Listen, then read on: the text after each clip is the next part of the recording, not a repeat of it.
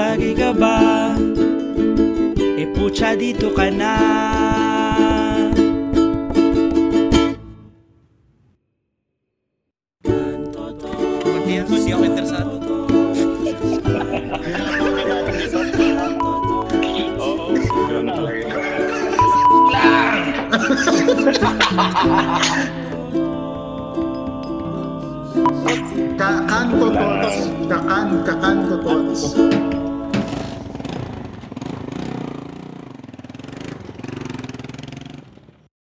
Stoy. Mukhang naliligaw ka, boy ah. Bago ka lang dito ah. Pwede po bang makainom at makitambay? Isang petiks at nakataas pa ang pagtambay sa ating lahat. Welcome to episode 12 of Kanto Tots! Tangin na episode 12! Tangin naka-12 na tayo, akalain mo yun. Oo, naka-12 na. At ngayon, syempre, meron na naman tayong guest. Tapos ano, excited ako dito kasi celebrity yung guest natin eh. Oo, college pa lang, idol ko na to eh. Ah, pa- dito nagba una una nating introduce yung nagbabalik tambay natin dito si Royce. Ah. Royce, ah, salamat. Welcome back, welcome kami. back. Welcome back. Magandang gabi ako.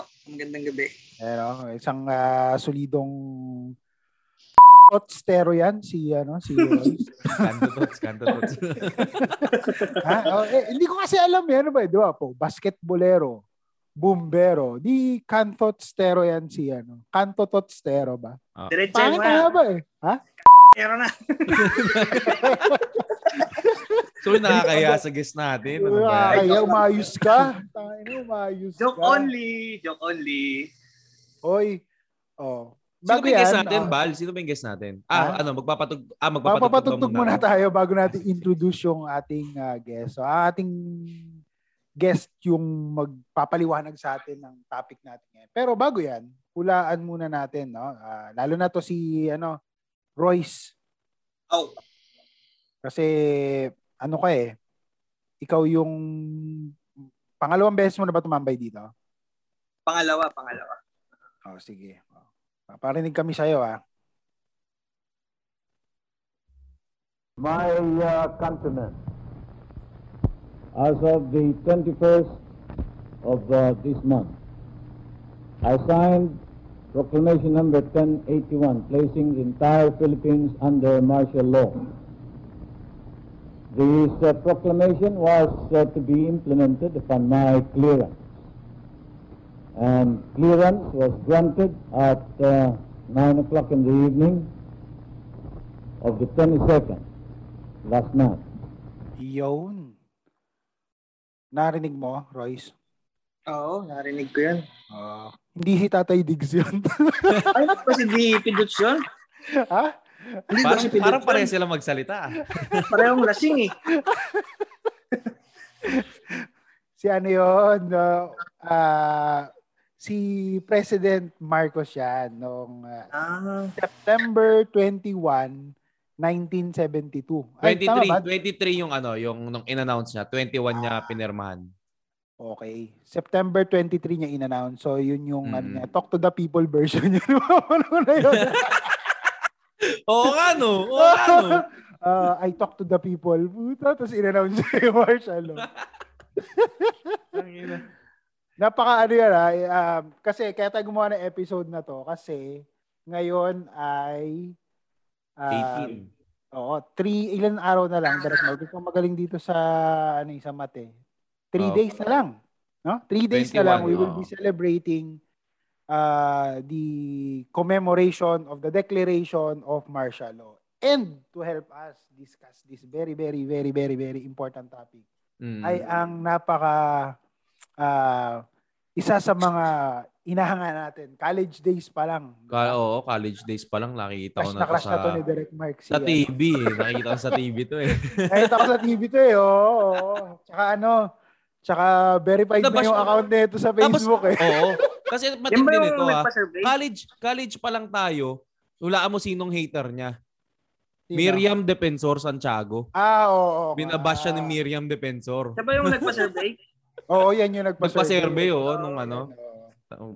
Tindi yan, matindi tong guest natin. Okay, Oh, sige. Without further ado, di ba? Introduce na natin ang ating ah, guest for tonight. A very ah, famous ah, student leader, an activist, a ah, TV host, TV producer, and uh, Recently, recently community manager ng Rappler. Yes, Tama ba? Community uh, head no ng Rappler. community head ng uh, uh, Rappler. So, without further ado, let's welcome our katambay for uh, this episode, Mr. Juliano Fernando Jules Giyang. No. ba? Bombo naman. Hindi. Tinding guest natin. Up araw. tayo. May pambayad na tayo ng artista. Hello po sa mga katambay. Ayun, no? Welcome to Kanto Tots, uh, Jules. Ah, salamat kasi binigyan mo kami ng time mo. Alam ko, napaka-busy mo. Sobrang dami mong ah, engagement. Marami kang ginagawa sa trabaho mo. But still, you took the time para makausap kaming mga tambay lang. So ano, ah Jules, no? Ano ano yung pwede bang bigyan mo kami ng konteksto nung ano, yung sound clip natin, no? Na declaration ng martial law. Ang inan to, hindi nag-aral ng college. Hindi mo na pag-aralan yan. Tambay kaya nga ako tambay Alam mo, ngayon eh. Alam mo, Direct Mark, you have the wrong giyang. Yung kuya niya yung professor eh. Oo oh, nga eh. Kasi mahugutin ko yung kuya ko. Dahil marami, marami siyang masasabi dito. Pero syempre may, may alam din naman ako kahit paano dyan. Hmm. Ang alam ko 49th anniversary na ata ngayong taon. Tama ba? Oh, Pa, pamath okay. na lang ano, direct mark. Ay 49th anniversary ng declaration ng martial law ni Mm-hmm. Marcos. And doon na nga yung ano, nagpasimula na yung diktadura niya. And maraming mga ano eh, 'di ba? Maraming mga nililista yung mga historians kung bakit siya nag-declare ng martial law. Maraming reason, sabi para ah kontrolin o pigilan yung yung yung pagkalat ng komunismo sa bansa. Pero at the same time, during that time no, ah base sa mga direct na narratives ng mga ah, nakaranas ng martial law, especially yung mga aktivista, yung mga na-torture, yung mga napatay, eh yung human rights violations talaga yung pinaka ano, main issue. And of course, yung yung ill-gotten wealth din nila. So siguro yung dalawang matters na yun yung pinaka main topics kapag pinag-uusapan yung martial law ni Marcos. Mm. Alam mo, ah Direct Mark, yung sinasabi ni Jules kasi, medyo related din yan dun sa ating balitang tambay of the day. Ano ba yun? Kasi, re- ah, kasi recently, at ito yung sobrang laman to ng social media, Twitter, Facebook, kahit Paulo sa Contis ba to? Ha? Paulo Hindi, Contis to? tapos na si Paulo Contis. Last, Last episode pala yun. Sorry, last Last episode pala yun. episode pa si Paulo Contis eh. Ah, hindi, kasi nagkaroon ng interview si ano, si Tony Gonzaga, yun yung ah, Tony Talks, 'di ba? Yun yung kanyang segment sa YouTube na kung saan nag-interview siya ng mga iba't iba't ibang celebrities. And recently, recently in-interview niya si Bongbong Marcos. Yan yung ating balitang tambay of the day. Kasi sobrang daming nag-react, sobrang daming na bash, merong sumuporta, naglabas ng statement si Tony, naglabas ng statement si Bongbong, naglabas ng statement si Bianca Gonzales, at iba-iba pang artista, pati yung mga yung tambay dito sa kanto namin, naglabas siya ng statement, wala namang nagbasa. Pero, alam yun? So, material siya na pag-usapan natin ngayon dahil na, ito rin yun eh, malapit din yun. Isang Marcos yung nagsalita doon. So, una, tanongin natin si Jules, hindi ko kasi nagigets, bakit ganun yung reaction dun sa interview na yon ni ni Tony kay Bongbong Marcos? Kasi, lagay natin sa konteksto ah, bago yung interview na yon, ang in-interview ni ni Tony ay si Lenny. 'Di ba? Si Lenny nung interview siya mga week before that, okay naman. Ma- Wala namang nagwawala, no? Pero ngayon ang dami nagagalit. Bakit ganon, Jules? Ano kasi, important na i-identify yung context, kaya nga ng sinabi mo. Um, maraming aspects to eh. Iba yung kay Tony mismo, iba yung aspect ng martial law itself. Kasi para sa akin, kaya naman walang backlash doon sa interviews niya kay Lenny, kay Isko, kay sino pa ba mga in-interview niya, mga possible candidates. Marami siyang in-interview kahit nga si Lauren Legarda. Actually, pinanood ko lahat yun. Kasi Okay. magaling talaga si Tony na host. uh, given na yun, talagang mahusay siya na host. Pero on the aspect of of ano kasi, discussing martial law, sensitive matter siya eh. 'Di ba? I think yun yung pinanguhugutan ng mga critics ni Tony ngayon. Kasi lumabas doon sa interview ni Tony na parang kinuha niya lang yung side ni BBM as a Marcos and that's it. Pero Okay.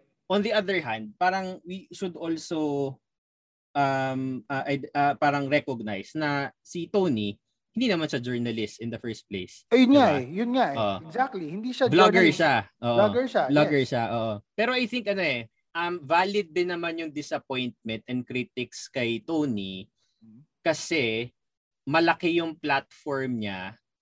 Number two, um, marami siyang followers. So, malaking ambag yun sa um, rebranding ng mga Marcoses. Kasi, on the other hand, kailangan mo rin i-recognize na what do you expect from Tony, especially on this matter? Ano ba yung ties ni Tony, pakunari, with the personality? Ninong niya si BBM. So, kung ninong yung, kunwari, may isa ako dito, ni, ninong ako, tapos in-interview ako, Mm. hindi niya naman ako gigisahin. Oo. Sana. Parang si Direct Mark. Tingnan mo, hindi nagsasalita si Direct Mark. Oo nga eh. Kumakain lang ako dito ng crispy pata. Eh. Sarap eh. So, so I think yun yung isang bagay na kaya ako to me, ah, nung lumabas yung interview, parang Ah. hindi ako ganun ka-disappointed. Na, parang, parang oh, definitely, na bad trip ako. Pero parang Okay. na-control agad yung pagka-bad trip ko kasi parang what do you expect? Eh, ninong niya yan eh. 'Di ba? Tsaka channel niya yon Pero So, yun in, so nakadagdag in-anticipate yun mo na na one-sided yung interview. Oo, definitely. Ah, And. To be fair to Tony, siguro, parang consistent naman siya sa lahat ng interviews niya na ganun. Ah, Even kay Grace po yun, si Grace po din pala. So parang talagang binigyan niya lang ng platforms lahat. It's just that you need to draw the line sometimes, especially when you're Okay. talking about martial law. Yun yung issue doon. ah, okay. Mm. So, um, is it correct to say na dahil yung pamilya ni Bongbong may ginawang masama sa bansa natin is is dapat medyo um, hinimay pa ni Tony yung interview questions niya for some something like that? In an ideal world, yes. Ah. Pero ano eh, parang hindi ko rin talaga in-expect din yung nagagawin na yun given the, the ties nga. Pero Ayan eh. Actually, very conflicting yung ano eh, yung, yung situation. Pero basta for me, yung pinaka-off lang dun is na sure you can interview BBM, anyone can interview BBM, palabasin nila kung sino si BBM, pero to to alam mo yun, include the the narrative of his father and yung yung off na line doon is parang anong masasabi niya sa mga haters or doon sa mga lies. Well, hindi niya maata sinabi yung lies. Yun yung sinabi ni BBM. So parang na na na, na strengthen yung narrative na puro lies nga yung mga sinasabi ng mga haters. Well, in fact, may Mm. valid reasons kung bakit galit yung mga tao, yung mga haters na yun, Ah, 'di ba? Ayun. So, speaking of haters, so nag, naging naging haters na lang yung tawag dun sa mga critic. Yun ba Yun nga. Parang Ah. ganun eh. Y- yun yung parang na, na ano eh na na reduce sila to that to Mm. that label na haters lang sila. Where in fact, hindi Ah. naman kasi hater lang kasi gusto lang nila magalit kay. BBM tsaka sa mga Marcos. May dahilan naman kasi yun. Ang dami palang hater ni ano, ni Tatay Diggs, yung ICC. Diba? International Oo. level. World class. yung, oh, wala. Sabi ni Tatay Diggs, eh, yung mga hater na yan, yung international uh, uh, criminal court. Wala, hater lang yan. Haters gonna hate. Kasi, di ba, Sinight niya pa ganun si. Taylor Swift. Kaya si nga eh. So, kasi, kaya ko yan natanong, kasi grabe yung different uh, perspectives na nababasa ko sa iba't ibang tao no, na, na sinusundan ko sa social media. Ah, merong nagsasabi na, ah, yun nga, yung kagaya na sinabi mo, channel ni Tony yan eh. Sasabihin niya kung ano yung gusto niyang sabihin. Ah, meron naman nagsasabi na because of the ah, amount of followers ni Tony sa YouTube, merong sense of social responsibility, no? Na dapat binibig na dala ka kapag lalo na pag nagkakalat ka ng information, 'di ba? Kaya ah, kami dito sa Kanto Tots, dahil meron kaming ah, 25 ah, followers, ay, ilan ba yung listeners natin? Yung ano, pinakataas natin, nasa 81 na. No? Ah, yun, oh. Yung first 81 episode natin. di ba? Mm. Tapos meron kaming 100, almost 150 followers na sa Ay, magto Facebook. 200 na tayo sa Ah, Facebook. magto 200 na ba? Ah, Oo. naman naman, nakita mo naman yan, Jules. Tapos ilalike ni Jules, so Ilalike ko na. 200, Ngayon na. 201 na. 201 na. Yun, matindi. Yun! Diba? Ah, nagkakaroon ng ng burden ah dun sa ah, merong ganong karaming followers. Do you agree na dapat ba ganon, Jules? Na kapag ka ah, ikaw, hindi ka journalist, no? Halimbawa, hindi ka journalist. Kasi si Jules, ano eh, journalist eh. Ah, kung hindi ka journalist, tapos meron kang 5 million followers, do you assume that burden? Na na pag nag-post ka ng ganito, dapat uh, finact check mo yan or something or you can just post anything or you would you consider that as ano as um, being negligent? Ideal sana ano, ganun yung situation na kapag public figure ka, parang may sense of responsibility ka dapat. May sense of accountability ka rin sana na somehow, of course, uh, somehow may aspect doon na sana you owe it to your fans or to your followers na kaya kaya mo rin naman narating. Well aside from your talent for example with Tony she's a really talented person 'di ba pero nakatulong yung mga followers niya para alam mo yun, ma- marating niya kung nasan siya ngayon. So, may sense of responsibility siya dun sa followers niya. And yung sense of responsibility niya yun, I think it stems down to, alam mo yun, to being responsible enough doon sa information na inilalabas mo. It's not about being neutral kasi eh.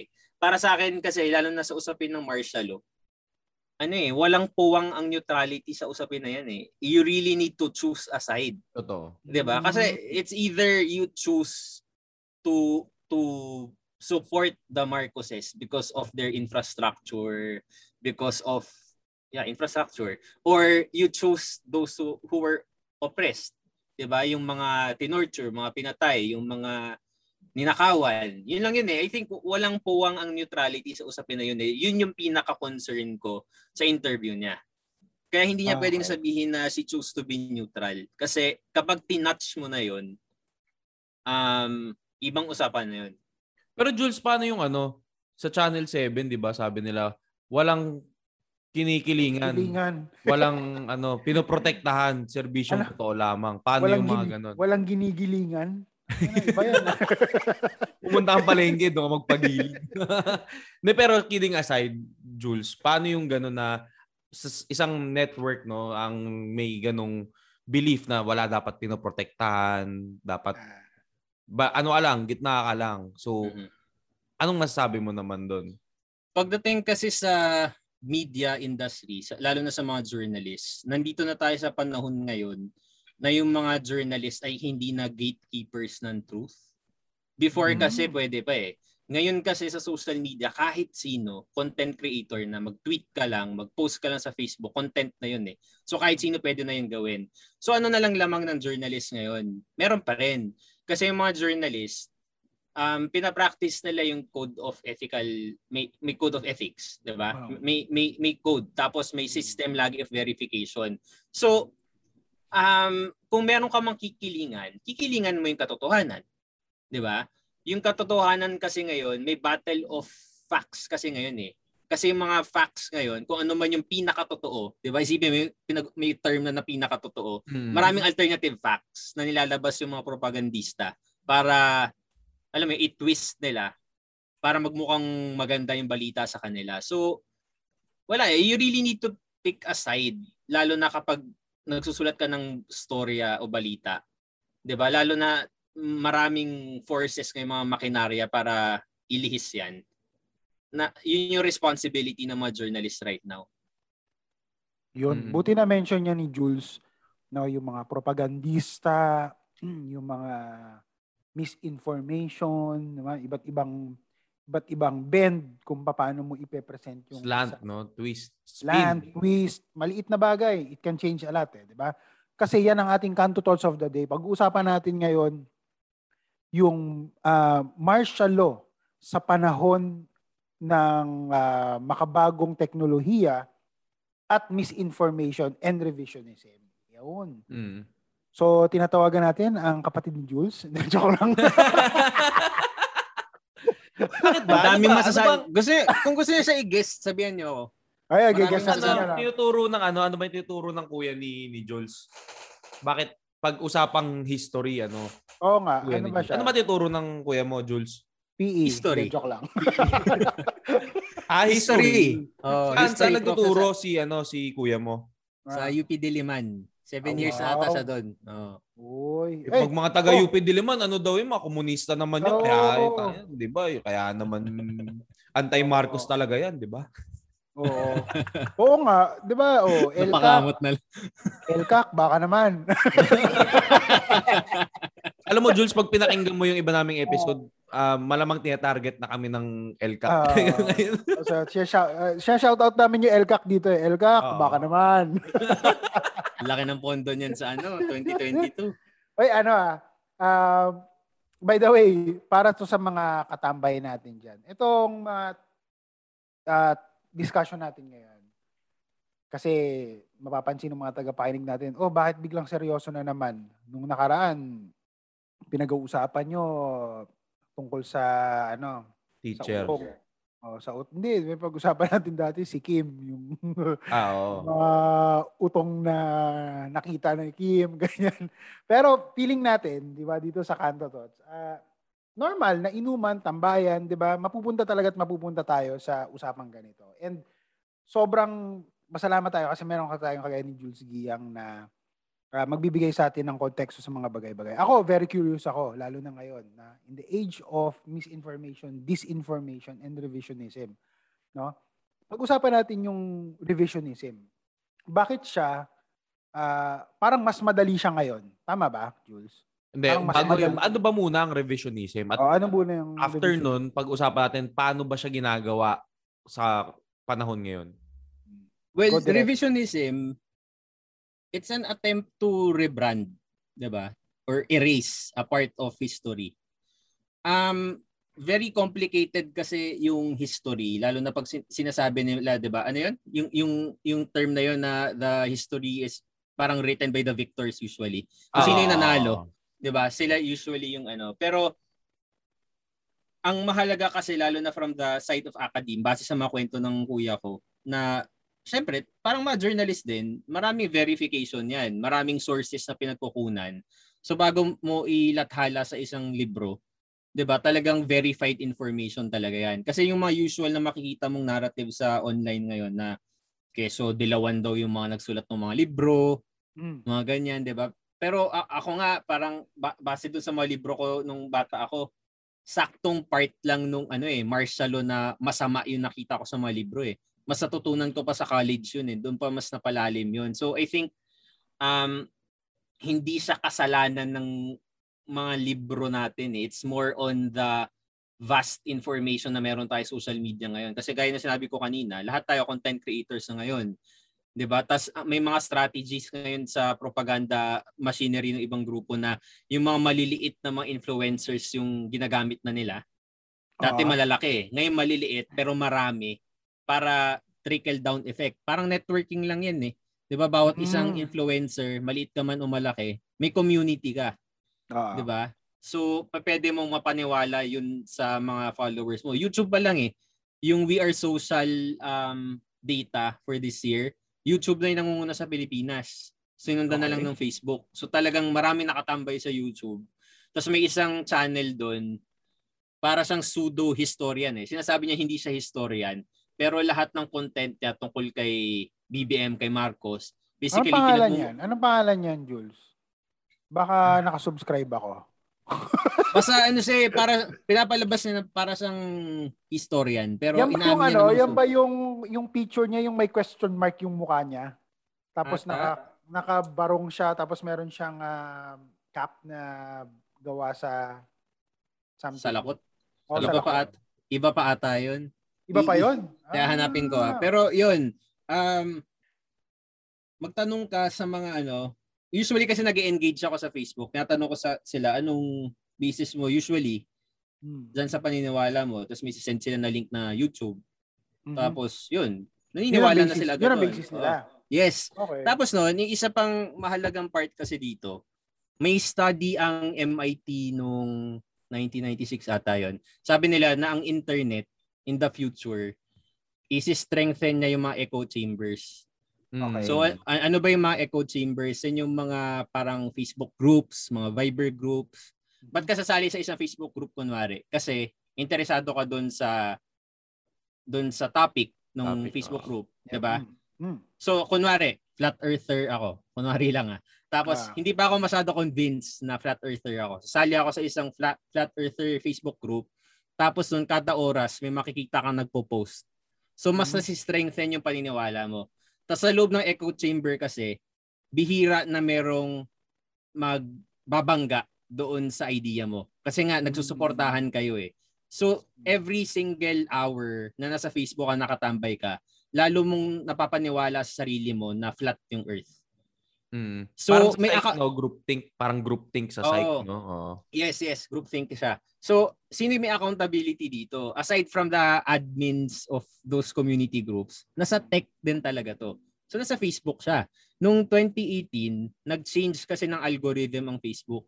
Mas binigyan nila ng ng ng posisyon ang mga Facebook group sa mga newsfeed. Kaya kung makikita mo sa newsfeed mo, puro post from the groups yung lumalabas. Mm. So yun yung problema. Yun yung problema ngayon. Kaya mas maraming naniniwala sa mga disinformation. Actually, yun yung term. Kapag disinformation, kaibahan niya sa misinformation. Sa disinformation, may intent to confuse people. Mm. Yung Okay. misinformation, parang ano ka lang eh. End receiver ka lang na misinformed ako. Pero kapag ikaw yung nag-disinform or may disinformation ka na nakikita, may intent talaga to Mm. ano mislead. So so yung disinformation ah ang end goal niya talaga is to change something. Yes, yes. Ah, Yun yung agenda nila. sa misinformation naman, ano naman yung goal nila? Yung misinformation. Oo.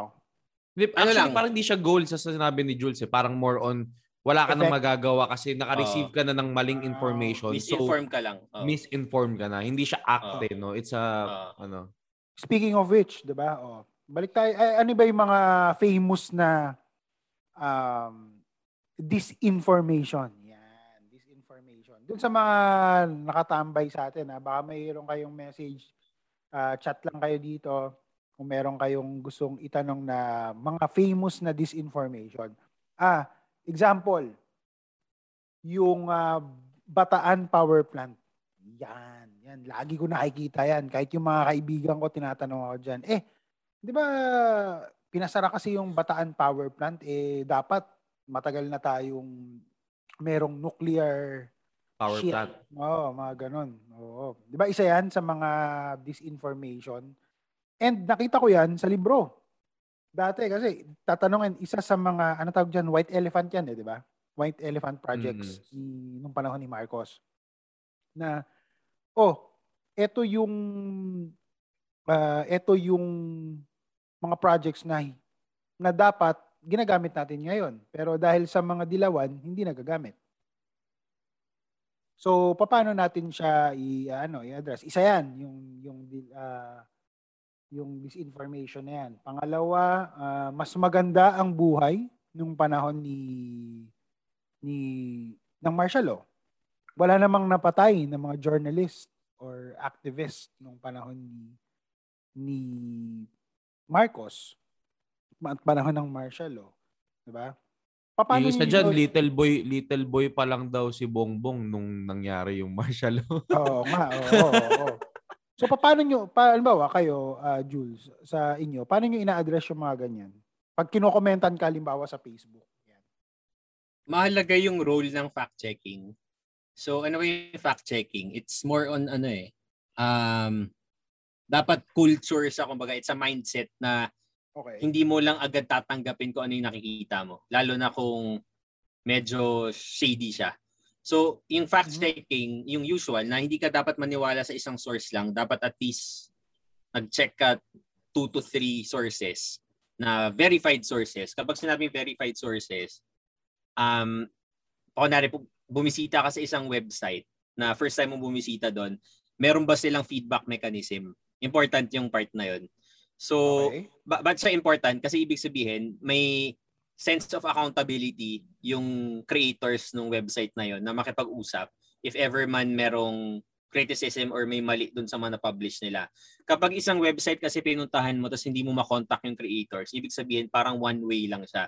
And hindi Okay. yun yung purpose ng communication, di ba? So yun, fact checking is very important. Um, kami sa Rappler, isa yun sa mga important um, programs namin. And Rappler is one of the uh, verified partners of Facebook and together with Verifiles and other groups din. So usually pag may nasa spot kami na mga e- e- every month nag nagfe-feature kami ng at least 40 content na fina-fact check namin at sobrang dami talaga. So Okay. yun, may mga nakatutok doon tapos may prosesong pinagdadaanan. So ayun, um sa ang tingin ko kasi dito ano eh, parang sobrang convenient na ng mga bagay-bagay sa social media na parang tatama rin na yung mga tao na mag-verify pa ng mga sources. So, kung ano na rin nakita mo agad, yun na yun. Tanggapin mo na. Kahit pa headline lang or caption lang yung makita mo.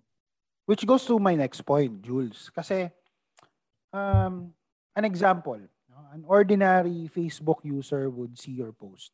Something about, against martial law. Itong tao na to, naniniwala siya na ah, maganda nga ang martial law.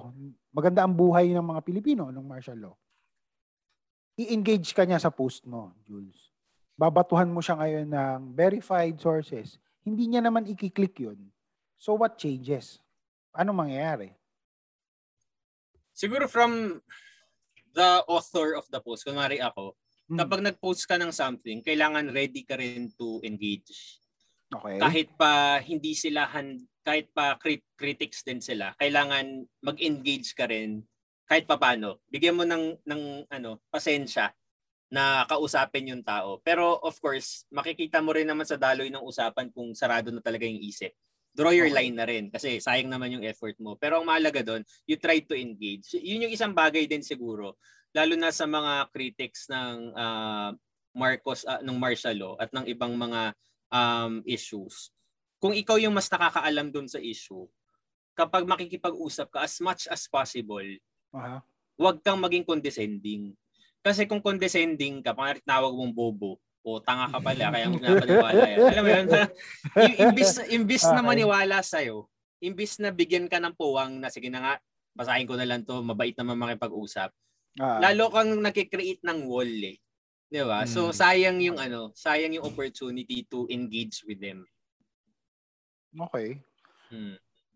Ikaw, halimbawa, sa personal experience mo, Jules, sa mga engagements mo, mga ilang posts bago ka bumigay.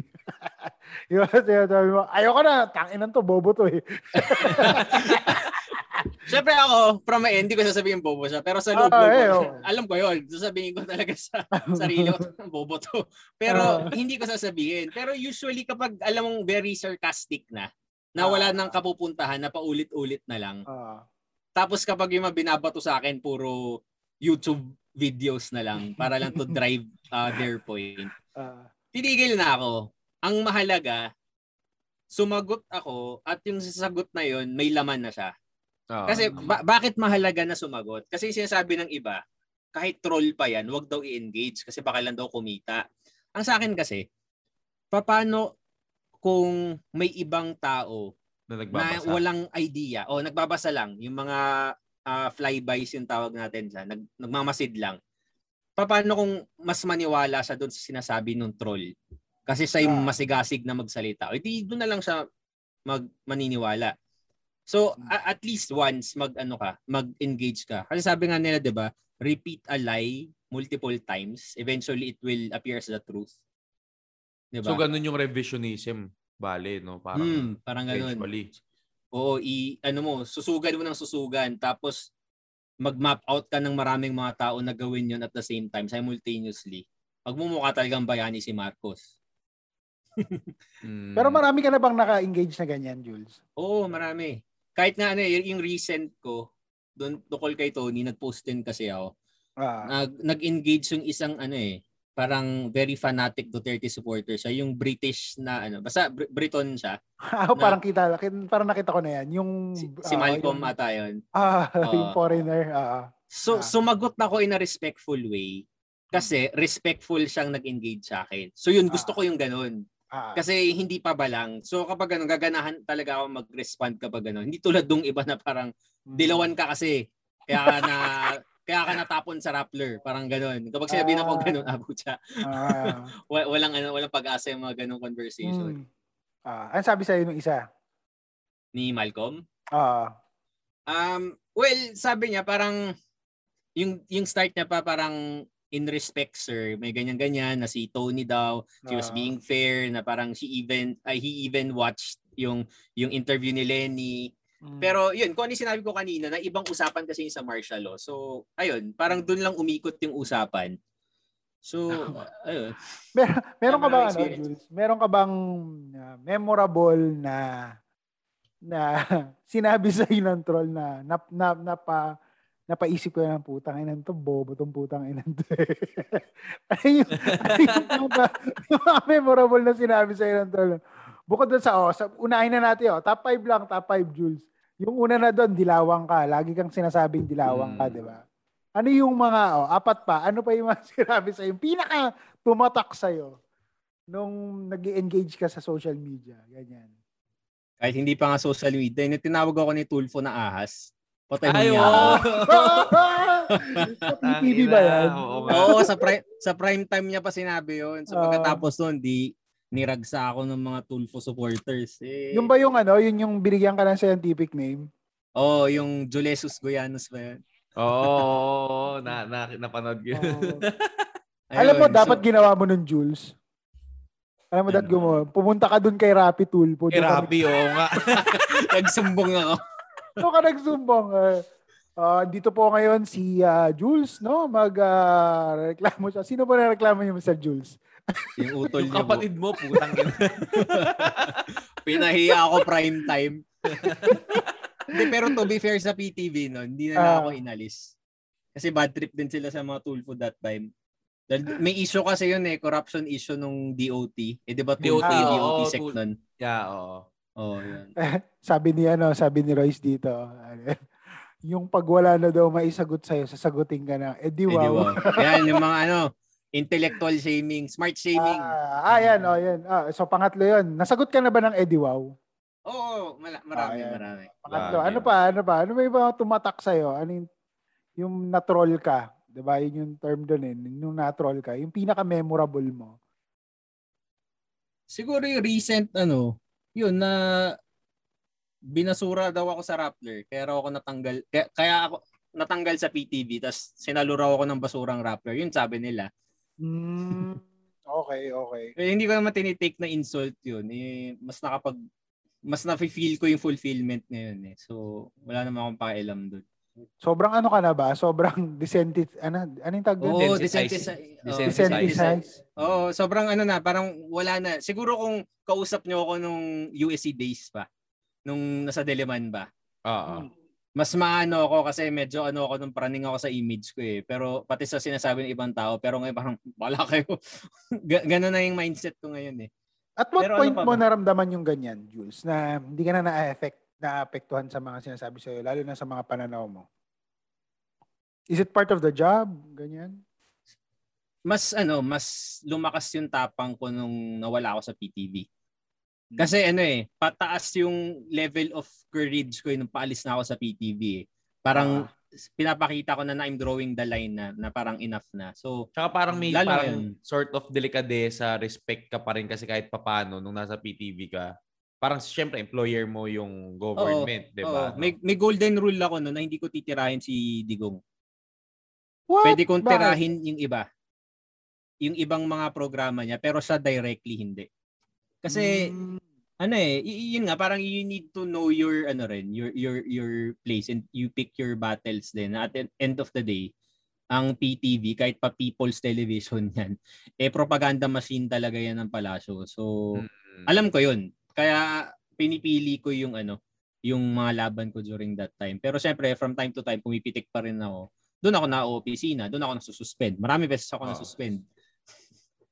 Dahil sa mga post mo. Oh. Hmm.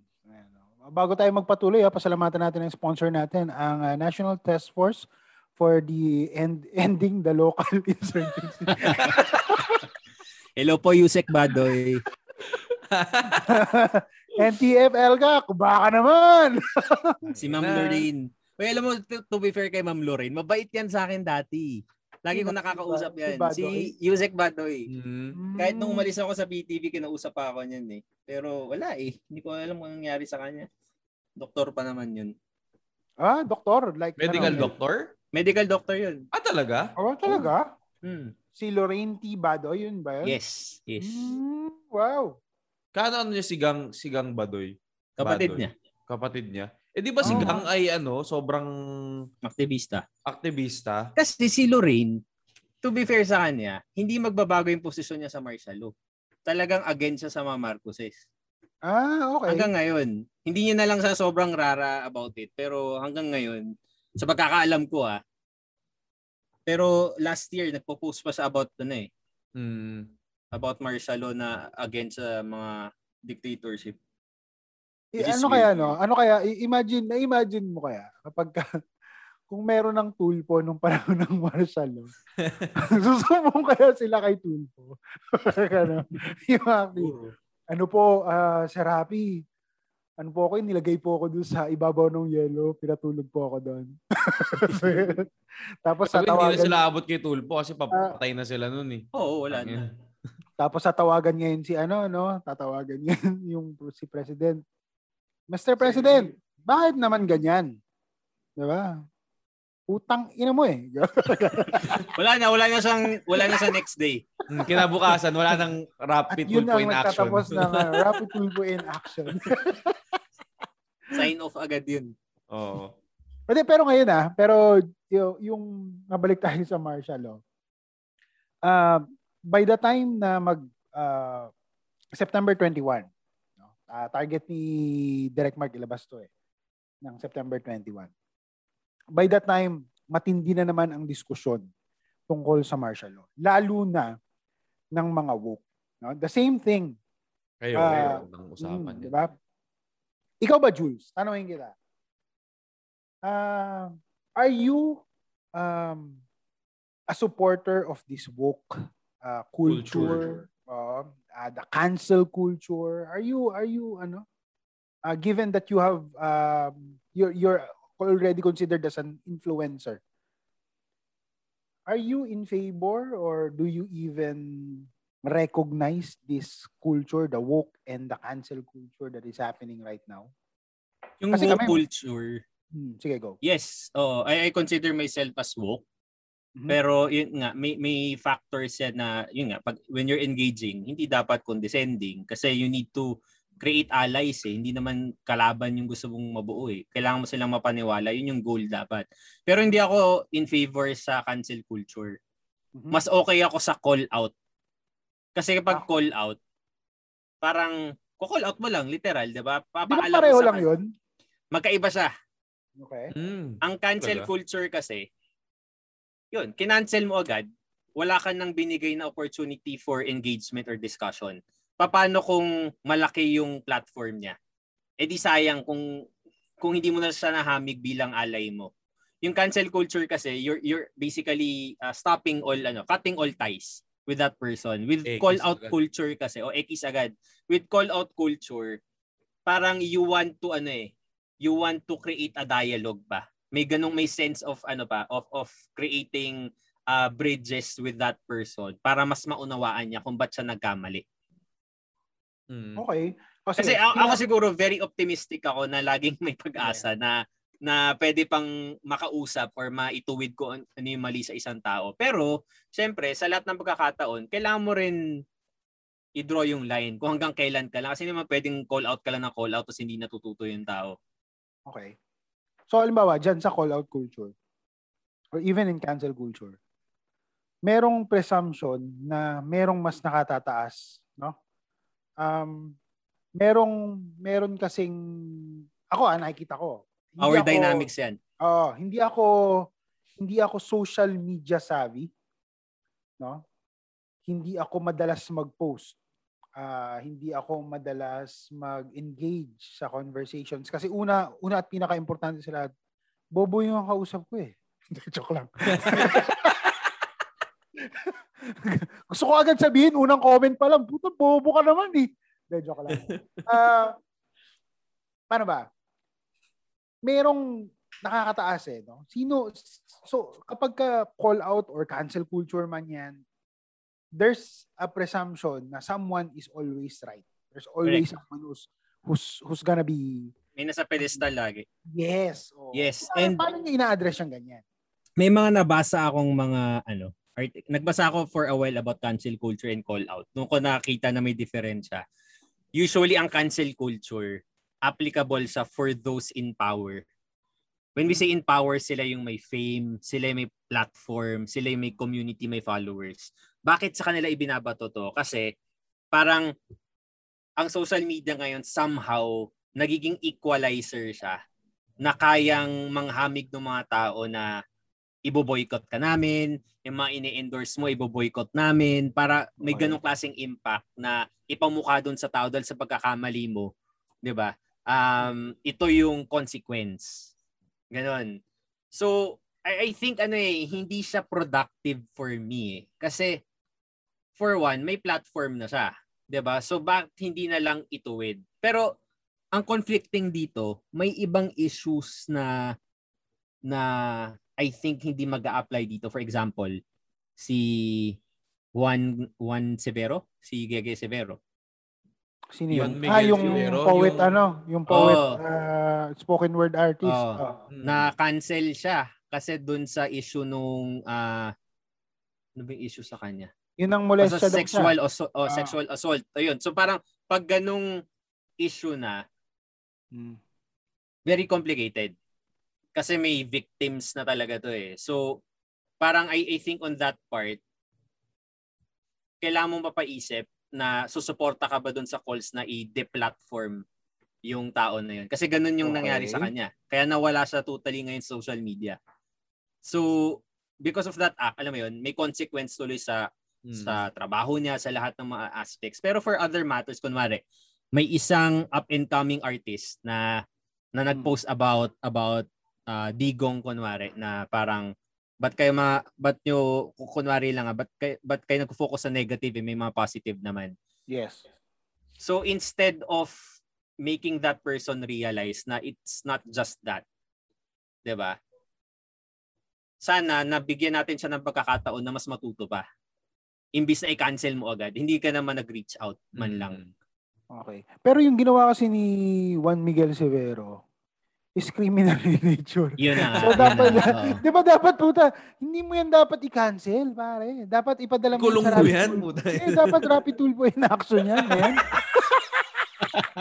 Alam mo So, bakit? Sabi kasi sa Constitution, speedy trial. Putang na, oo. rapid Dali mo sa rapid tulpo na, yan, agad-agad eh. Tatawagan eh. Diba? Di ba? Tawa. Nakakuha ka So, agad. gra- ng- gra- grabe din yung nabuo nilang ano no mindset sa mga tao. Oo, iba Oo. pa yan. In- ibang klase yan, yung Rapid Tulfo in action. Alam mo, yan yung goal namin, Jules, eh. Yung next na guest namin. Maging ganun kayo? Hindi, is, is a person, hindi naman. A personal experience, share niya. Anong naramdaman mo nung nagpa-rapid tulfo ka? Ganda yan. Nasalba yung putang inang problema mo. Kasi di ba ang advice sa mga sa mga tao ngayon, pag may problema ka, hindi ka pumunta ng korte. Punta na itawag mo kay Rafi. Kay Idol Tinatag Rafi. nila lagi. Di ba tinatag nila lagi? Oo. Rapi Tulfo in action. Puro ganun. O kaya, Kaya nga, isip, KMJS. kaya nga isipin mo yung martial law kung may, nandun na yung may time na ng ano, martial law ngayon, tapos ano, may call out culture. Tanga na cancel diyan si Ferdinand eh. Dahil yan, ma-cancel yan, bro. Diba? Eh, pero eto, Jules, um, going back. ah pero, would you agree na etong mga ganitong pinag-uusapan natin na to, eh, pumapasok lang siya dun sa mga, kahit papano, no? Kahit papano, eh, ah, may access sa tamang edukasyon, ganyan, yung mga pwede mo pang isway, no? Mm. Kasi ako naniniwala ako na ang tao pwede mo siyang biyatuhan ng information, ng facts at masasway mo yung kanyang paniniwala only and only if he or she has the tool for that. Diba? Kung naiintindihan mo, halimbawa, binatuan mo ako ng facts, binasa ko, naintindihan ko, okay, palit ako ng view. Pero kung hindi ka, ano, kung hindi ka nabigyan ng proper education, as is with the case with the most of Filipino uh, people and voters, no? Darating na naman yung election. Um, and let's not let let's be frank, Bongbong might run. Na, Bongbong might run for an, a higher office again. There's another Marcos. Uh, well, putang ina, yung isa yung, yung ano na lang, bigyan natin ng mas konkretong example. Tangina, yung anak niya sure na natatakbo bilang congressman, si Sandro, 'di ba? Sure win Tapos naman. et, eto na naman yung mga ano, yung mga bata na tang ina nakita ko si Sandro nag-TikTok ang cute, eh. boto ko 'yan. yeah, oh. Ang ina. Oh, pa- paano ngayon 'yun, Jules? Pa- paano nat paano natin tatawirin yung yung lambak ng kamangmangan sa mga kabataan? Di ba? Gusto ko talaga pag nakainom ako eh. Oo. Sabi ako nasasabi. Di ba, paano natin tatawirin ngayon yung lambak ng kamangmangan dyan sa mga kabataan ngayon na ang wala nang inatupag kundi mag-TikTok? Ay, nako. Frustration ko rin. Oh. Frustration ko rin talaga yan eh. Mm. Well, siguro Yeah, sa unang, share. sa unang part siguro, since nabanggit mo yung elections, sabi kasi ng COMELEC ni James Jimenez na at least dun sa registered voters ngayon, 52% nung 60.46 million registered ay mula sa 18 to 40 years old. Wow. Laki nun. More than Mhm, half yun. mhm. 31.4 million yun. So, dun sa aspect na yun, kailangan muna matanggap ng mga advocates right now na hindi sila dapat makampante. Bakit? Kasi hindi naman boboto ng iisang tao yung 31 million na yan eh. Correct. Kalat pa rin yan. Mhm. Kailangan nila ma-realize yun. Kasi ang nangyayari kapag after election, bigla silang madidisillusion.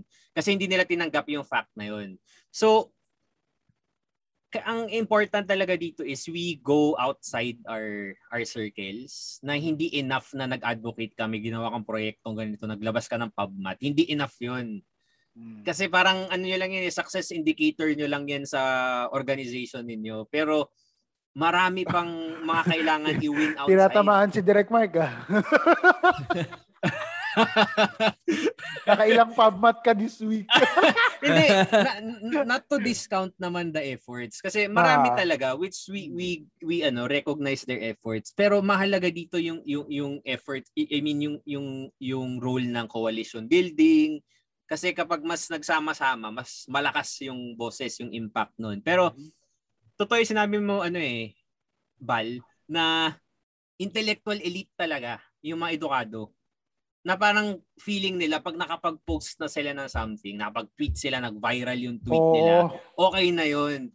Maling-mali yun eh. Kasi yung mga tweets na yun, ako kahit sobrang active ko sa Twitter ever since 20, 2009 na 2008, yung tweets na yan, yung mga hashtags na yan, ilang oras lang yan. Tapos tatabong na, na naman yan ng mga K-pop, ng mga iba pang mga, Oo. na, no offense sa mga K-pop, ah. Pero Kaka-canceling po- Jules. Dito po natatapos ang, ang, ang, ang karir ni Jules Giang dahil kinancel na siya ng mga K-pop. No. Lagot ako. Pero eh, yun eh, kailangan alisin yung mindset na yun na hindi enough yun. Kailangan lumabas talaga doon sa comfort zones nila na hindi porket nag-trend o maraming likes yung post mo, yung mga tweets mo, enough na yun. Tingin ko nga echo chamber ang Twitter eh.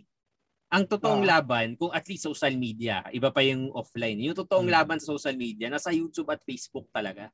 Kasi nandun yung ano eh, at least majority of Filipinos, ano magagamitin? Facebook. Kasi less data yan. Hindi ko alam ba't ang daming YouTubers na Pilipino, yung laki sa data ng YouTube. Pero anyway, Mm. nandun yung totoong laban pagdating sa social media. So, subukan yung pumasok dun. Hindi pa pwedeng nga sa isang platform ka lang at nagsasalita. Pero, ayun, dun sa mga Gen Zs ngayon, sabi nila mas magaling sila sa mga millennials, which I think pwede. Kasi nadagdagan silang dalawang taon.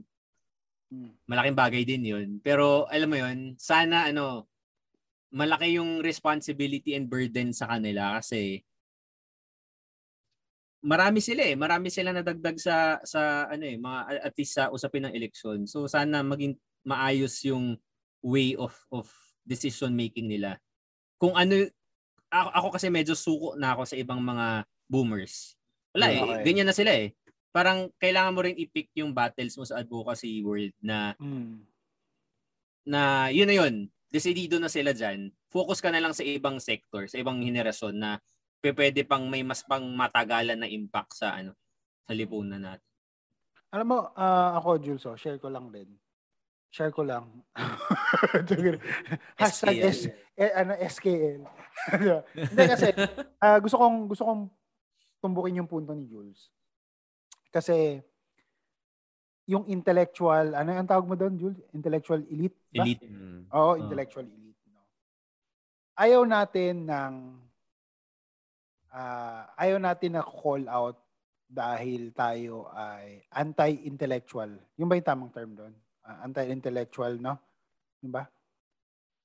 Ah, pag sinabihan ka ng Eddie Wow, sasabihin mo anti-intellectualism.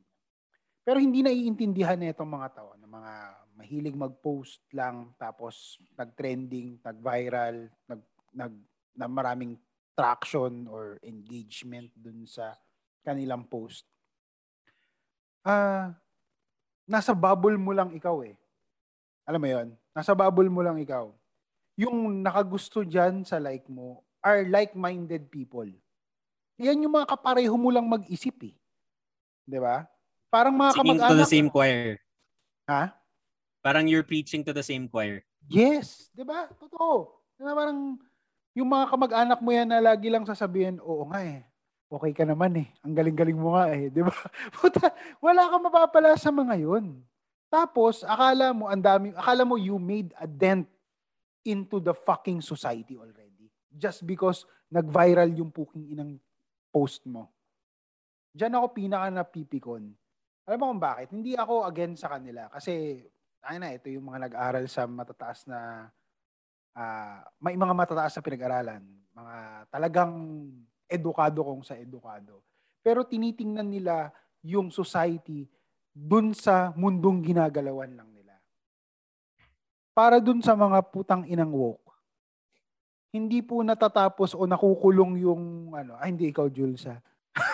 Hindi, meron kasi ako ah, balik tayo sa woke na yan. Meron kasing yung woke, okay lang naman maging woke. Meron Oo, kasing okay woke na, putang ina, siguro pulat asul, kailangan pa nilang pagdebatihan. Putang Yes. ina. Lahat na lang ida-dichotomize, lahat na lang putang Oo. ina pagtatalunan. Puta, doon ako nabibig. Nagti-Twitter ako dati. Ba ako dati. Pero Ah. dahil sa mga putang inang woke, quote-unquote na woke, na lahat pinag-aawayan, ultimo, sobrang babaw na bagay, kailangan nilang Oo. pagdebatihan. Ay, Pero puta. ayun, direct Mark, balikan ko lang yung point ko. Sige, no? sige. Yung yung yung sinasabi ko kanina diyan sa mga yung mga hindi hindi sorry, mali yung term ko, Jules. Correct. Ma- mali ako. I apologize. Hindi woke, yung pa-woke. Iba yun eh, di ba? Yan, Ah, yeah, iba iba. Sorry na, na, na ano ko na na mali ako ng pagkakasabi. Hindi hindi mga woke, mga pa-woke, no? Ah, ang ang ang contention ko diyan sa issue na yan is paano kaming mga tambay? Paano kami na paano kami na wala namang kaming alam, no? Sa mga bagay-bagay. Hindi kami lahat nakakaintindi niyang putang ina ng pinopost mo. Hindi kami lahat informed. Kaya ako magsasabi ng Eddie Wow kasi hindi ko na naiintindihan. Diba? Kaya ako magre-react ng ganito violently on your post because yun yung natutunan ko sa kaibigan ko na pinasering lang sa akin ng kaibigan kong tanga. 'Di ba? So, so paano ako ngayon magre-react? Yun, yun, yun ako pinaka nagagalit. Tapos sila yung may gana na mang call out. Eh, ito, ito mga bobo naman itong mga to eh. 'Di ba? Hindi nakapag-aral. In the first place, kung hindi kayo nagboboto ng mga, lalo na yung mga boomers, kung hindi kayo nagboboto ng mga maling tao, eh di sana tama yung education system natin. Sana maayos yung healthcare system natin. 'Di ba? Tapos ngayon, ang sisisihin mo dahil sumasablay yung millennial, tak, eh, napakagago nun. Di ba? Kasi sasabihin na, eh, yung mga majority ng millennials hindi hindi nakapag-aral. But who gave that, ano? Who gave that, uh, or who took away that opportunity for the millennials to study? Kasi alamin, alam naman natin, hindi lahat, ah, hindi lahat nakapag-aral. Hindi lahat well-versed sa diskursong ito. 'Di ba? Hindi nga alam lahat na ang martial law eh masama o kaya may opinion na na ang martial law eh nakabuti. dahil dito sa sinasabi ni Jules na disinformation. Diba? Kaya nakaka ah, nakakalungkot na etong merong nasa poder o may mga may pinag-aralan, parang napapagod sila. Eh, Buti na lang meron tayong kagaya na ni Jules na walang sawang makipag-engage kahit gustong-gusto niya nang sabihan ng bobo yung kausap niya.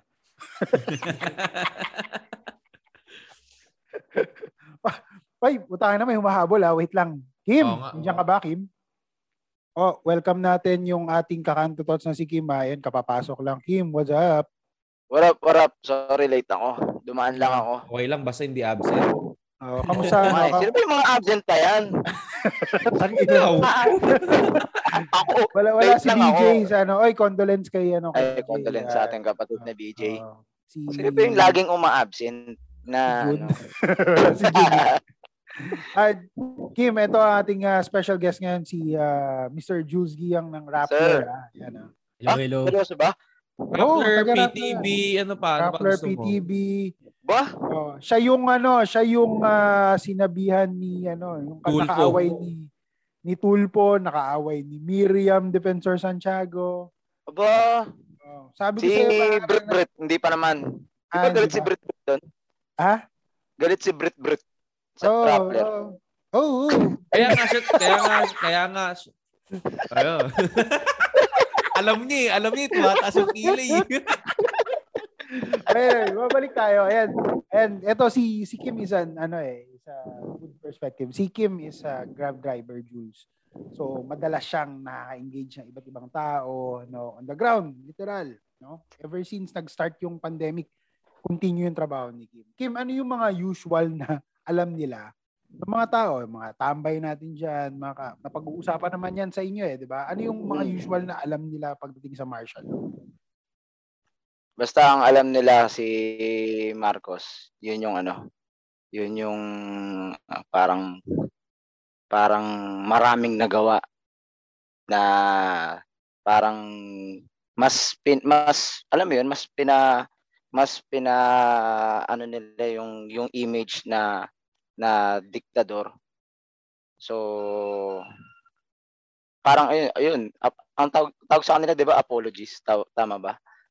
So hindi Apologies. nila ah, apologies. So hindi nila yun, hindi nila tinitignan talaga yung pinakamalalim na ano talaga ni Marcos. Ang tini ang tinitignan lang nila ay yung kunwari si Marcos daw ang nagpagawa ng yung LRT, si Marcos daw yung sa may nuclear power plant, etc. Dami, marami. So yun, yun yung laging kanina, kanina habang nagdo-drive habang nag, nasa ano ko, pag may time ako nagtitingin ako kasi syempre ano na eh ngayon yung martial law, di ba, nung pag-declare, dami Yeah, na. lumalabas. Ah. Ang dami, ang dami lumalabas. Yung mga listahan ng mga nagawa ni Marcos. So, Hmm. tapos, ang matindi nun, yung source nila na pinagkunan, eh, ano? Ano yan? Tambayan ni Keme Keme, mga Tambayan ina. Mang Pepot, mga ganon. Pangalan parang lira- reliable. Oo. reliable. Galit Yan pa yung yun. sinasabi ni ano ni Jules kanina, 'di ba? Jules, tama ba? Yung ano, yan. Sige. Uh, maraming mga sources. Kumbaga parang may mga maliliit na mga influencers na tinatap doon sa makinarya nila para yung distribution kalat iba-ibang networks nag-work para sa kanila. Very strategic sila actually. Hmm. Matalino yung yung strategies nila sa distribution. Wow. So sinabi kasi kanina ni Jules Kim na ang ginagawa nila, hindi kita, halimbawa, isa kang follow influencer na merong 5 million. Hindi ikaw yung kukunin ko. Kukunin ko yung mga tig may, mga tig 100,000, 200,000, tama ba? Tapos kasi tapos yung messaging ko halimbawa, meron akong meron ako under sa akin sa control ko na i- sampung influencer na tigwa 100,000 yung yung followers. Pero iba-iba yung followers nila. 'Di ba? Mm. Kasi magkakaibang interest yung isa tungkol sa gaming, yung isa tungkol sa sa bag, sa sapatos, sa artista, kung ano man, no? Different 10 interest na magkakaiba. Gagawin nung handler, 'di ba? Sampu isang milyon pa rin yun. Diba? Tapos babatuhan mo ng disinformation, kalat sa isang milyong tao yung disinformation. Parang ganun yung sinasabi ni Jules kanina. Not necessarily the big, yung mga big dogs eh, no, Jules? Kasi mahal yung mga yun. Ah, Kaya nga tayo dito sa Kanto Tots, murang-mura lang tayo dito. Opo, ah, sa mga Dito- gusto po ng dis, ah, gusto ng machine sa disinformation, mura lang po kami. ano lang po kami dito, 50 mil kada episode, tapos po, tatantarin na po namin kayo ng kung anong gusto nyo sabihin namin, sasabihin namin. Gusto dito. niyo po ba, no? Gusto niyo po ba ah, i-revise natin ang history dito sa Kanto Tots? Kaya natin gawin. Hindi, tsaka pag, tsaka pag gusto nila ng mura, madali lang, tanginan nyo. Yan, libre lang yan. Bonus Libre lang. Libre lang yan. Oh. Sino? Ah, meron po kami dito ang pamura program, no? Ah, ano lang po kami dito, ah, 50 pesos lang i Kung may gusto kayo pamura, pwede dito. Ah, oh, pwede Oh, pwede. dito. oh, se- send nyo lang po sa GCash namin tapos mumurahin mo namin yan. At any Ano time, no? Depende ho. Kasi May packages Random. ba yan? packages po yan. Depende. Umpisa pa lang. Tangin na. Imbawa, umpisa pa lang. Intro namin, kasama agad yung mura. Medyo Oo. mahal yun. Kasi, di ba? Pagkasama rin sa post, pag sa posting, halimbawa, nagpala- Sa Facebook. kami Sa Facebook namin, no? Gagay namin, eh, ipopromote namin yung episode namin. Isisingit ko yung pangalan niya doon, tapos mumurahin ko. Iba rin po yung presyo nun. Oo. Hindi, Basta- tsaka meron tayong ano, meron tayong additional na ano bayad kapag English ah. Ah, oo. Oo. Kim, sampulan mo Ah. nga ng ano, sampulan mo nga ng English na Mura. Mura, mura. Mga ano, continental vacuum. Diba, ganyan, medyo Laki na. depende kung saan nakalagay yan, no? Pero pag. English, mas mahal, lalo na pag sikim ng mura. Anyway, speaking of mura, ah, meron ka bang ano, meron ka bang, ano tag dito, meron ka bang naka-engage na, Jules, sa sa social media, yung pinakamahaba naman. Kasi kanina natanong namin si Jules, at yung mga usual niya na nakaka-engage, ah, kung gaano katagal yung yung bago siya bumigay dun sa kausap Oo. niya sa Facebook na tinotroll na siya. Ano yung pinakamahaba mo na nakausap? Mga ilang replyan kayo? Bago ka sinab- bago mo sinukuan na or sumuko ka ba o siya yung sumuko ganyan. Magano katagal?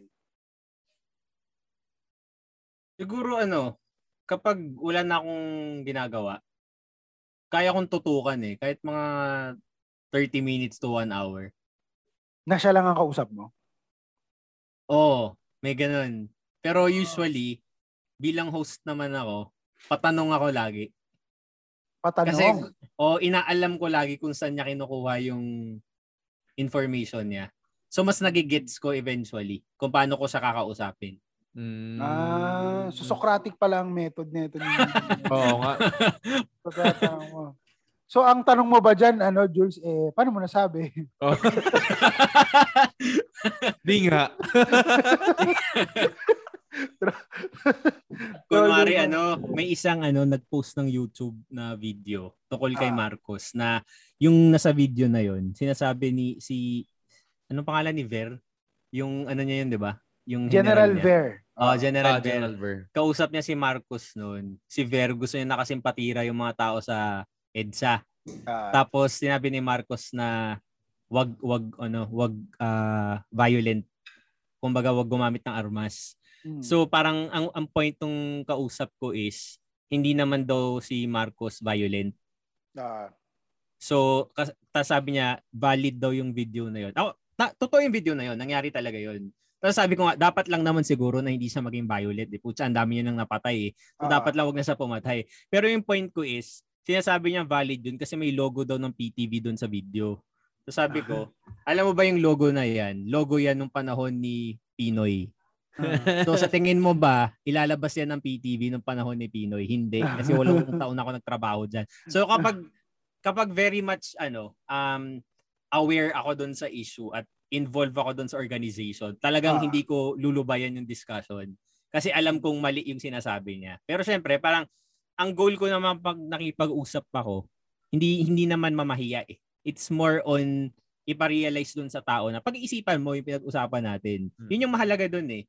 Kung ano yung naramdaman at ano yung napaisip dun sa tao na yun. Hindi yung pinahiya mo siya. Kasi kung pinahiya mo yung tao, eh, talagang magagalit lang sa lalo. Lalo niya susuportahan yung paniniwala niya. So sa'yo is more on trying to change the mind of that, ano, that Oo. person. Ganun sana. Unfortunately, hindi mo magagawa Hindi yan. ganun lahat. Hindi, sa lahat. hindi rin lahat. Oo. Pasok tayo ngayon dun sa education system natin. Paano ba tinuturo ngayon yung martial law sa ano sa mga bata? Ito si Kim may ano, may anak kasi si Kim na ah, anong grade na si ay ano si anak mo? Kim? Five. Grade Five. 5. Oh, yan. Paano pa- nap- napansin mo na ba paano tinuturo sa history si Marcos sa anak mo? Hindi ko alam eh. Yeah. Absent Kasi din kasi parang- si Kim nun. Joke lang. Parang parang wala pa ata. Wala pa ata sa mga ganong ano. Ay hindi, meron meron sa isang libro Ah. na naba oh, yun tama nabasa ko sa libro niya. Parang oh, yun ganun. Yun nga nag yun nga si Marcos parang nag-declare ata ng ganun. Ga- basta ganun yung ano sa kanya. Oh, ganun yung parang description. Kasi bawat pangulo ng Pilipinas yun, di ba? Ah, Yun lang yung natatan yun lang yung sa CB ka, sa. CB ka. CB Yun, mga AP, ganun. AP na ngayon yun. Araling panlipunan. pang high school yung AP. Ah, ganun ba? So, Eh kasi, Eh, Eh, kasi. ah, Eh kasi. Oh, eh kasi. Ganun. Oh. Tapos, ang nakalagay lang doon is nag-declare lang siya ng martial law. Isang ah, hindi- diktador. Parang O, ganun. diktador. O, tapos, hindi i-explain kung bakit, di ba? yun, yan yung, yun. yan yung isang malaking problema eh sa education system natin. Kasi hindi in-explain further kung ano yung naging epekto. Ang, ang alam lang nila is nag-declare ng martial law and after the declaration of the martial law, ah tinawag na siyang diktador. Yun na yun eh. Sobrang Hmm. ang laki nung gap na nawawala. very ano, chronological lang lagi. mm. Di ba yun yung tunuro sa atin dati na parang memorize mo yung mga dates, sino yung mga Ah, tao. Tapos yun na yun. ah. Y- yung, yung pagtuturo kung bakit nangyari, yung mga why, hindi masyadong napagtutuunan ng pansin. Usually sa Oo. college na yung tinuturo eh. Mm. Tama. Pero dati, oo. memorize mo to. Tapos yun na yun.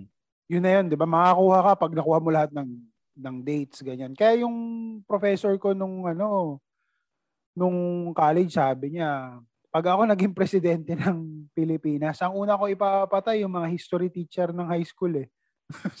sabi niya. Kasi wala daw tinuro kundi magpakabisado ng dates. Oo, diba? Kaya ako nung high school ako, inakabahan ako pag ito na. Yung ano na, yung Chinese history na yung pag-aaralan, napakadaming dynasty niyan. Oo. Sobrang hirap na hirap na ako. Kasi hindi ako mahilig magkabisa. Tapos the dates. Pero hindi itinuturo sa atin yung substance. Diba? Yun yung nawawala, yung substance. The substance of of educating you about history and why it matters. Ah, sabi nga nung isang teacher ko nung high school, 'di ba? Ang kasaysayan ay isang sanaysay na sinasaysay dahil meron siyang saysay. 'Di ba? Kaya kaya kaya mo siya Ganda tinuturo. nun. Tweet mo yan, Diba? Val. Ha? Tweet mo yan, Val. Wala Twitter eh. I-post mo sa Facebook. Screen cap Sige. ko, post ko. Ah, sige, sige, sige, sige. 'Di ba? Sabi niya, ang kasaysayan ay isang sanaysay na sinasaysay dahil ito ay may saysay. Kung wala siyang kwenta, bakit natin siya kailangan pag-aralan? Bakit siya kailangan nasa history? 'Di ba? So, ah taga-UP yung prof namin na 'yon. Ay, yung teacher ko na 'yon, taga-UP 'yon. Nag nag-iisang teacher namin ni Kim na taga-UP. Sino Sino? Kim? Si, si at na AP teacher natin na namatay. Yung malaki mata. Si Ah, si Ma'am Cristobal. Ma'am Cristobal. Yan. Oo, yung nagpa-project ng halo-halo sa akin. Kasi bagsak ka na naman. Kulang, parang kulang na lang ata ako ng ilang points. O sige, bilang mo ako ng halo-halo dun sa ano, Chowking. At ma'am, pumas, pumasa ka naman. pasado ako 75. Ah, Putang ina, history ba yan? isang awa. eh, konti na lang eh. Yan ang kasaysayan ng Kaya pagpasal. ang aking kasaysayan. ah, kaya naman kay Sir Pero imaginein mo, no, dati, wala, wala pang Facebook, wala pang Twitter, wala pang ano, nga, libro oo. lang. And Pero ano, imagine how how it shaped our minds, our our our education, no? And Mm. ganito pa din. Imagine mo na lang yung effect, yung kung paano na-amplify ngayon na digital learning, uh, uh, tawag dito, altern anong tawag ngayon? Flexible, distant, alternative learning. al- alternative learning system. Oo. Na basically parang hindi ka na naglilibro or PDF ebook ka na lang tapos Mm. mas babad ka na sa impormasyon na nasa SOCMED kesa sa libro. Mm. So imagine how it can shape yung mga kabataan ngayon, 'di ba? Mm. So I think sobrang na-appreciate ko na yung effort nga ni Jules na instead of antagonizing kasi siguro ano siya eh nakaka-vindicate siya ng feeling na parang bobo ka putang ina ka, 'di ba? Hindi mo alam to. Pero that's that's very selfish. That's very pang sarili mo eh. Pero yung yung perspective na ay may ibang makakabasa nito. So I'd rather control myself, hindi ko murahin at sabihan bobo tong putang ina kahit bobo naman talaga tong putang inang to, 'di ba? So nakaka-counter niya kasi yung propaganda nga ng ng mga Marcos, ng mga Duterte at kung sino mang mga hinayupak na gustong sumira ng bansa natin. Andun eh, nandun na sila eh, na parang wala tayong mapapala dyan. Kailangan lang nating maging matalino dito at i-shape yung ano. Trigger natin yung mga matatalino kasi pag na-trigger sila, hindi na sila makakapag-educate. Aawain lang nila tayo, di ba? Parang ganun, parang feeling ko ganun yung framework na pinanggagalingan ng mga tulad nila Marcos, Bong, ah, Bongbong, nila Revilla, kung sino-sino pa, di ba? So yeah, ang, ang point ko lang naman dito is mahalaga na ang tuwing mag, makikipag-communicate tayo, isipin natin Ah. hindi lang yung nararamdaman natin, kundi also yung makakarinig, makakabasa nung sinasabi natin, no? Pero ano, to be, to be honest, halimbawa, si Jules kasi ganado makipag-engage eh. Pero kayo ba, tayo, ah, Kim, Direct Mark, ito kahit si, ano, si Royce, may gana ba kayo talaga to engage other people pagdating sa usaping ganito? Si Jules kasi sobrang passionate about this. Well, ako sa trabaho ko ah. Kasi ngayon ang trabaho ko eh more on mag-reach out sa community sa gra- sa grassroots and more on kumbaga voters education eh. So pero to be honest, may may isang beses na isang nag-present kami sa ground na medyo ano eh, alam mong ang nasasagap niyang impormasyon eh galing sa mga trolls at sa mga DDS eh. So parang sumagot ako ng medyo tempered pero hostile pa din. Tapos na-realize ko after na parang tangin na kung kung fence-sitter man yun or kung swayable man yung kinausap at sinagot kong yun, feeling ko hindi ko siya na-convince dun sa sagot ko kasi medyo hostile. Na Kasi after, sinabihan, sinabihan mo siya ng bobo in a cultured way. Oo. Na parang hindi sinabi directly bobo ka putang ina ka pero pinamukha ko sa kanyang tanga siya doon sa sinabi ko. So Which is wrong, di ba? which is wrong, yes. Maling-mali kasi pero ano eh, para kasi ako to be honest, wala na akong Twitter, wala akong Facebook na ini-engage ko kasi ako personally ano ko eh agit ako sa as in nakikipag-away talaga ako sa comment section sa Facebook. So simula nun since 2016 wala akong Facebook and Twitter na ano, pang chat-chat lang ganyan, pang tingin-tingin ng videos, pero yung pang engage sa mga post ng DDS, wala wala na kasi napapaaway tsaka yung anxiety iba eh. Kung mag-comment ka bago matulog, pagising mo, kinakabahan ka kasi baka tina-trash talk ka na ganyan. Yun. So anyway, ikaw, yun ano, naman. ikaw Kim, may gana ka ba mag-engage sa mga ganyan? Sa mga kaibigan mo, halimbawa, na hindi mo ka pareho ng opinion. Yun, bago, bago ko sagutin, ano, tama yung sinabi ni, ni, ano ba yun? Teka lang. Tama yung sinabi ni, tama yung sinabi ni Direk kanina, yung parang, hindi na, ano yun, parang hindi na, hindi na, yung ang hirap noon, na mag, ano, ng, ng idea, tungkol dun sa, kunwari, tungkol dun sa kay Marcos. Mas, parang mas, mas maano ngayon, mas ma, mas madali na mas madali dun sa mga taong medyo ano ko ba sasabihin? Sige na sa mga bobo na wala naman ako Kasi puta, biro mga, meron kami isang kaibigan, hindi ko napapangalanan. Puta, min, hindi nag-aaral yun. Hindi nag-aaral. Pero puta, nung nagkaroon ng Facebook, nagkaroon ng mga ganto, puta, todo todo share siya ng mga history ng mga ganto, lalo kay history history ng yung kay Marcos. So, Wow. parang tangina ano ba ano bang ano mo hindi ka nga nag-aaral nung high school ka tapos ngayon todo ano ka tapos yung source mo ng mga ganyan mga page na sobrang ano lang 'di ba Wa- Wala lang. Wala lang, di ba? Alam mo yung Kaya ko yung sinasabi ni Kim eh. Yung parang dati, nung high school kami, absinero, katingero, tapos ngayon, ang daming opinion. Oo, dami, madami. So, para sa akin, ano yun, ah, mahirap. Ano yung tanong mo? Ano, yung- ano yung tanong mo? Ngayon? Kung nag engage ka. Hindi na. Hindi na. Kasi pare, lalo sa panahon ngayon, lalo pag sa Facebook mo yun ginawa, lahat ngayon sa Facebook, matalino. Lahat ngayon sa Facebook, tama. So, para sa akin, yung ginagawa ni Sir Jules, para sa kanya, okay yun, di ba? Pero sa sa kausap niya, tangin na, bobo ka. Ako, ako, ako, ito yung paniniwala ko. Bahala ka sa paniniwala mo. So, parang ganun. So, parang, alam mo yun, walang hanggang, ano to eh, walang hanggang diskusyon to. So, ako wala, wala akong ano sa kanila kasi, tangin na yun, di nga kayo nag-aaral dati. Tapos ngayon, magbibitaw kayo ng mga ganyang salita, ng mga kabulshitan. Di ba? Yun lang. Yan ah, sabi naman ni Royce dito sa comment section natin. Sabi yan, ano yan? Yun din pala isasagot sa'yo pag wala na rin silang masagot na maayos sa argument mo. Bobo ka. Duterte pa rin. Duterte pa rin. Brr, brr. Ayun na, meron akong tanong kay Jules. Ah, ito, last na, last question na bago tayo magtapos.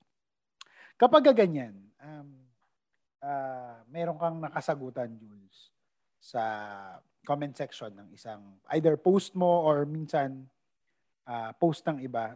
Ay, teka, may, una pala, sorry. Two questions pala. Una, sumasagot ka ba sa hindi mo post? Ba, may nakita ka lang, ganyan, i-engage mo ba? Dami mong time. ah. Depende. Ah, kapag naka-break ako siguro, um, maling-mali to eh, pero chine-check ko yung comment section sa ibang articles.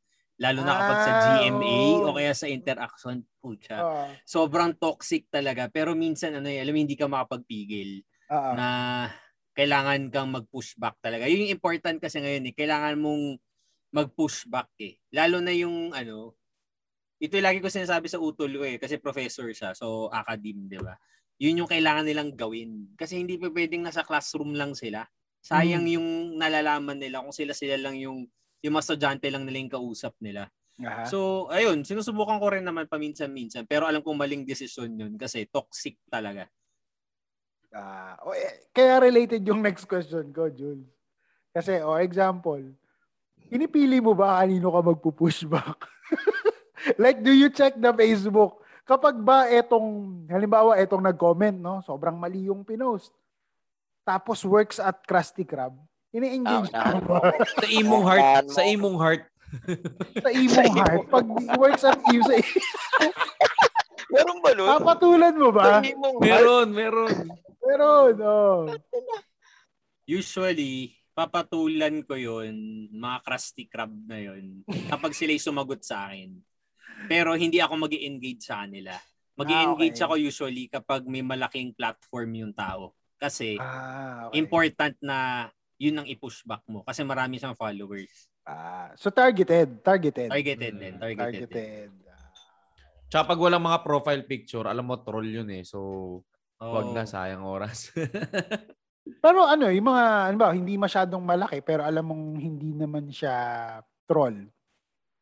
Ayan. Hindi ko nakikita sa Facebook yun eh, more on sa Twitter. May ang daming mga bagong account sa Twitter ngayon eh, tapos may mga ganun. Hindi ko sila ini-engage. I-engage lang ako kapag in-engage nila ako. Pero kapag kasi kapag ang reality is, ang algorithm kasi, lalo na sa Twitter, lalabas lang naman yan sa newsfeed mo kapag Hmm. may traction. Kunyari hindi ka follower nitong tao na to, kapag yung mga followers mo, yung mga fina-follow mo rin, eh, nag-react doon sa post na yun, lalabas yun sa'yo. So doon ako usually um, magre-react. Pero hindi ako yung nagla-landscape scan ako sa, sa social media. Oo. Ma- medyo matrabaho yun. Oo. Pag marami kang time. kapag at ka, ano, ka. kapag ka yung malaking tao, tapos meron siyang con- controversial na post. Balik tayo doon. Diba, si Tony, ganyan. Like, Mm. un- dun sa post na yun ni Tony or sa, sa YouTube na yun ni Tony na interview niya with Bongbong Marcos, meron ka bang ano, meron ka bang time na nag-comment ka directly on that particular post? Actually, never din ako masyadong nag engage sa YouTube. Napaisip tuloy ako nga, no? Kung maraming tao doon, dapat din pala doon din. Oo, madami doon, Jules. Oo. Mm. Pwede rin. So magiging vlogger ka na ba? Hindi, joke. Ah, hindi, hindi naman, hindi naman. hindi naman. Oo, kasi baka ma-BIR ka. No? Mahirap. Okay, bago tayo magtapos, uh, pasalamatan natin ang ating uh, sponsors for this podcast. It's Anchor.fm, the easiest way to create your own podcast. Try nyo na po yan. Kung kami, mga tambay lang, walang ginagawa. We created our own podcast through Anchor.fm. And of course, pasalamatan natin ang uh, number one sponsor ng ating podcast, ang Barack Obama. Salamat sa kanilang CEO, you know, si Royce. Royce, Yeah, maraming salamat. Uh, Barack Obama, ang naghahanap pa rin sila ng uh, tagline. Oo. Wala pa rin po silang tagline uh, hanggang ngayon. So, baka magpa-contest tayo. Ha? Oo. Uh, magpa-contest kami. Pinakamagandang tagline, may libreng isang kilong kape. No? I-message nyo kami sa aming Facebook page, uh, Kanto Thoughts, The Podcast. Yun. Okay, The Oo. Podcast. Uh, kung meron kayong maisip na magandang tagline para sa number one sponsor, Barack Obama. And of course, bago tayo magtapos, Sir Jules Giang, final message to our listeners. Ah, maraming maraming salamat sa pagkumbida. Na-enjoy ko yung discussion, nakakamiss tuloy yung tambayan. Um, yeah, para sa mga listeners, kung hindi ka pa registered, magparehistro ka na kasi malagay yung boto mo. Tapos, tandaan natin na hindi natatapos to sa pagpaparehistro, hindi rin natatapos sa pagboto. Tuloy-tuloy to dapat. Hindi tayo nagigi nakokontento kasi kapag pinag-uusapan yung demokrasya, araw-araw yan nagawain, yung pagprotekta natin. So sana wag kayo sumuko, mapagod okay lang pero wag susuko. Yun. Salamat. Maraming salamat, Sir Jules Giang. It's an honor to have you in our podcast. Sarap. Sobrang dami naming natutunan.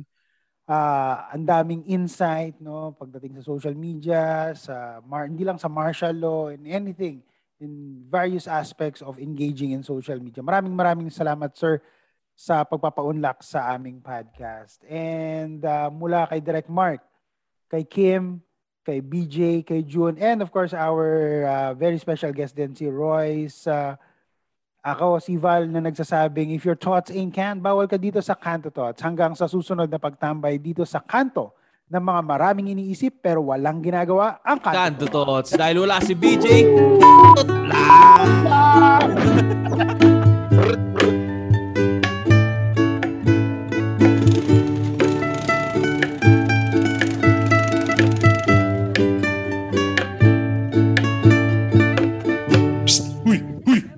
Ikaw nga dito. Naliligaw ka ba? Kanto to to. Ka muna. Na ko.